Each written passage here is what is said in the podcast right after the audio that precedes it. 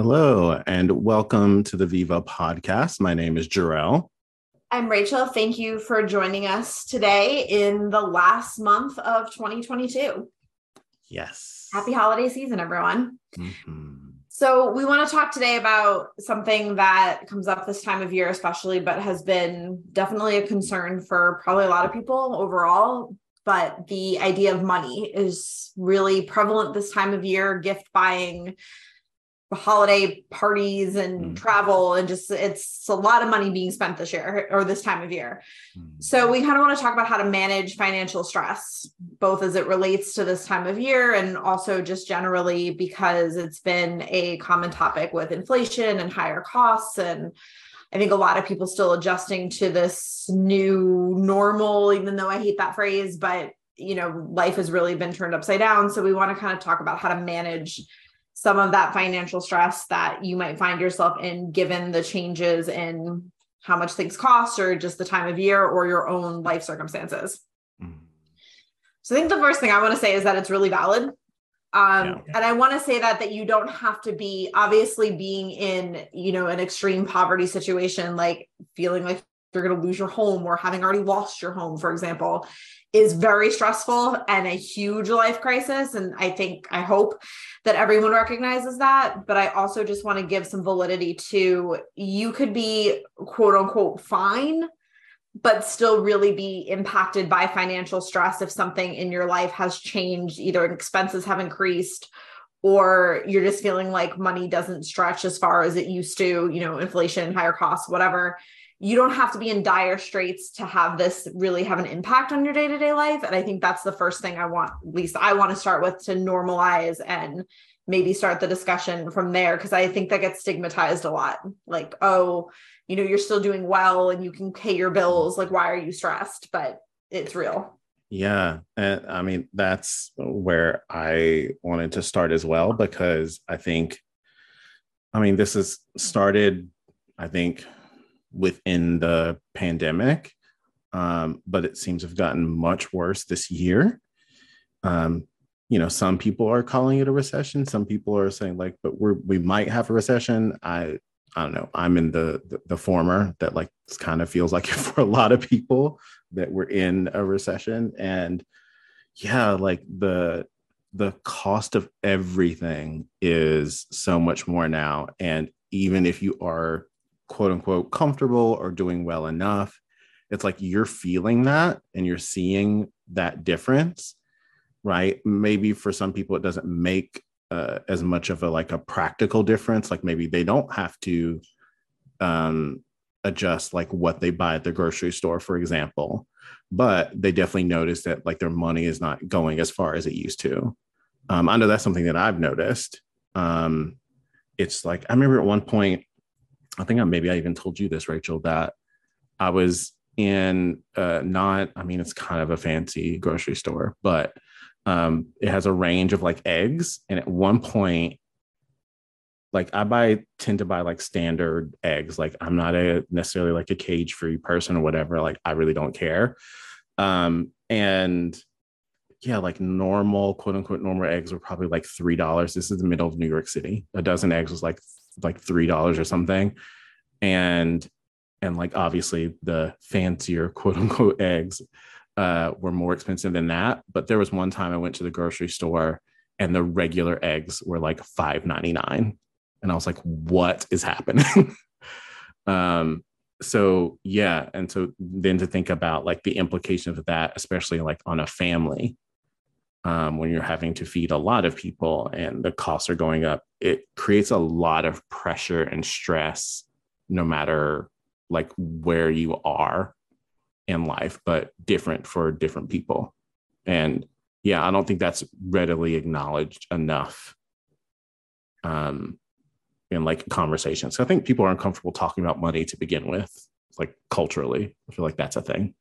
So yeah, I also think that something globally that the pandemic has brought up for people is this idea of not really feeling secure in the thought of stability anymore mm-hmm. that you you know obviously we always live with this idea that anything can happen at any time but man was that really true in march of 2020 And I don't know that people have really shifted away from that, and probably rightfully so. Mm. That even if you felt pretty fine, like I have life covered, I feel like there's been this overlying dark cloud, so to speak, of, well, maybe I don't have everything covered. And now maybe I feel like I don't have enough money Mm. or I don't have the financial security to handle a catastrophe or like what if i lose my job all of a sudden i'm hearing people Mhm. say like i never thought Yeah. i wanted six months worth of savings before but now i feel like i need six months worth of savings Yeah. And a lot of people are losing jobs right now. Right. And then there's that idea of that there's a lot of instability, I think, in the world. And so there are people being laid off or Mhm. having hours cut. And I think it's just more, you know, that, like I said, that was always a possibility before, but I just feel like everything feels more volatile now. Yeah. And, you know, in different areas, depending on your life circumstances. But I feel like that also can create a stressful situation where you're like, you know, I'm fine now, but now here's the situation I can foresee happening that I might need extra money for, and maybe I don't have that. And that that creates stress, even if like today on, you know, whatever day you're listening to this, you are fine. Yeah. Yeah. The looming threat. Right. And I validate that too, right? Because I think it's definitely more uncomfortable to, you know, seek support from saying, oh, you know, I feel like maybe this bad thing could happen in the future and I won't have any money for it versus I'm having financial struggles right this second. You know, the former people are like, okay, well, it might also might not happen. Mhm. And, you know, not in a bad way. I don't think people mean to be dismissive, but I think that stress can be real. You know, it, it can definitely still keep you up at night, even if it's not a currently present threat. Mhm. For sure. Adding in the holiday season, if Mhm. you're already experiencing financial stress, it's probably not good vibes that you now are maybe feeling the pressure to buy gifts for a bunch of people. Mhm. So I want to put a note on that and know that it can also be an entirely different podcast episode of the whole you don't actually have to buy gifts for everyone. Yeah. But I will normalize you don't have to one buy gifts for people that you don't genuinely want to or have the means to do so. I think there's a lot of pressure to go into debt this Yeah. time of year. And I'm going to keep it short and just say that's kind of bullshit. You don't have to do that. Yeah. And also, you don't need to buy extravagant gifts if that's not in the budget. Yeah. So both working simultaneously, right? If there's someone you genuinely want to get a gift for, but maybe things are tight, you can still get them a perfectly lovely gift without spending hundreds or thousands of dollars. You Mhm. can have a meaningful gift within your means. And despite what all of the commercials want to tell you at this time of year, it's okay if it doesn't have a high price tag. Yeah. Yeah. And I, I think about that, um, especially for parents uh, with young children.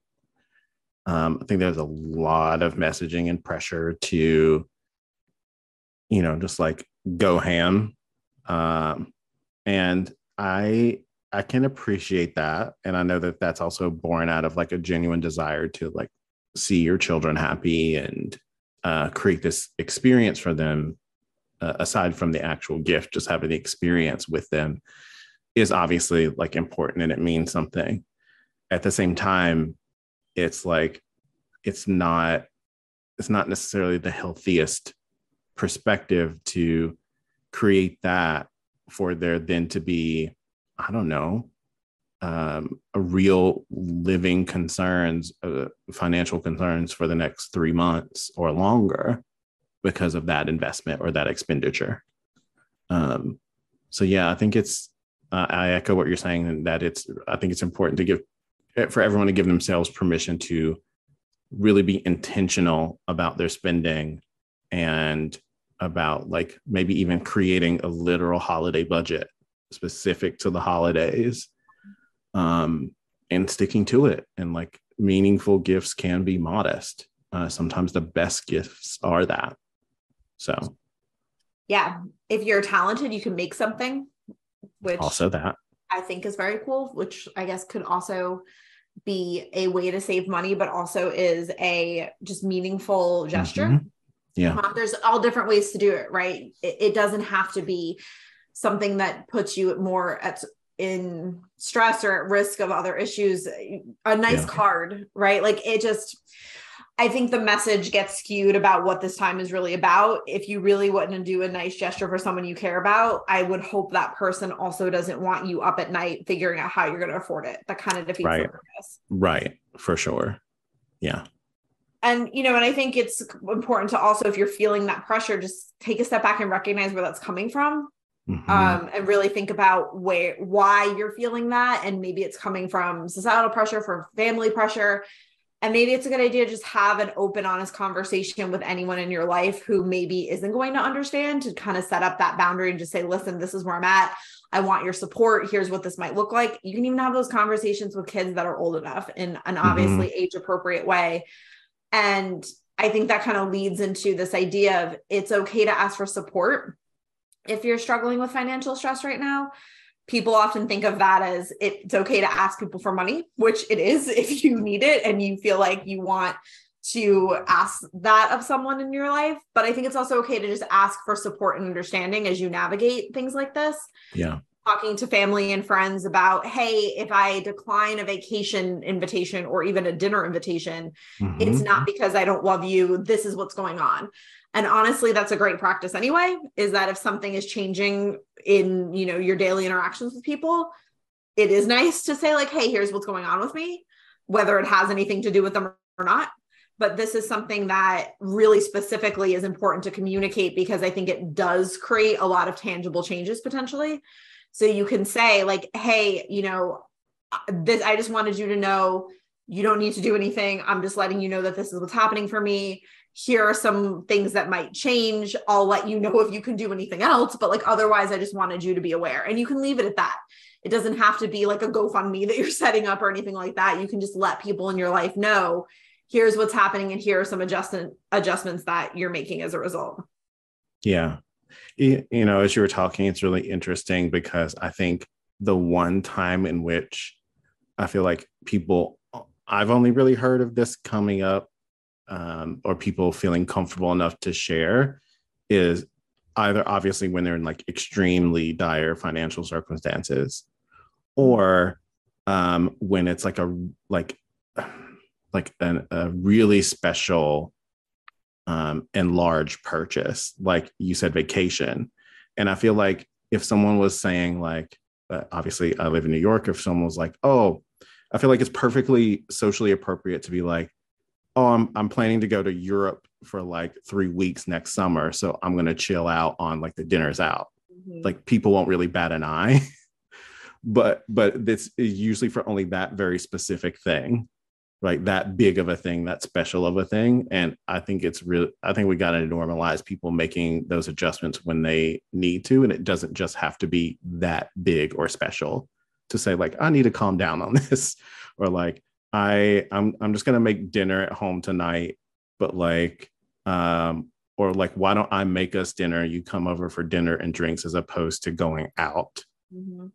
Um, because I'm trying to save money. Like that's valid and fair. Um, and I think it's important that we sort of like share that and I think normalize that. And I, I think it also helps manage expectations this time of year um because i think that's another way to manage the stress is like manage other people's expectations and letting them know that like oh i have I actually have limits here. Mm-hmm. i'm not i'm not going to be adding $5000 to my credit card just to make everyone happy. Um there are limits to that like i can't afford that.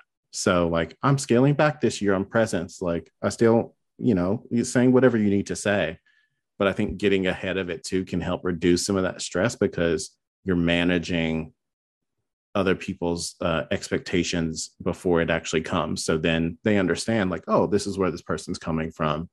Um, maybe I should not expect that they're going to get me. I don't know what's the latest PlayStation. Is it still five? I don't know.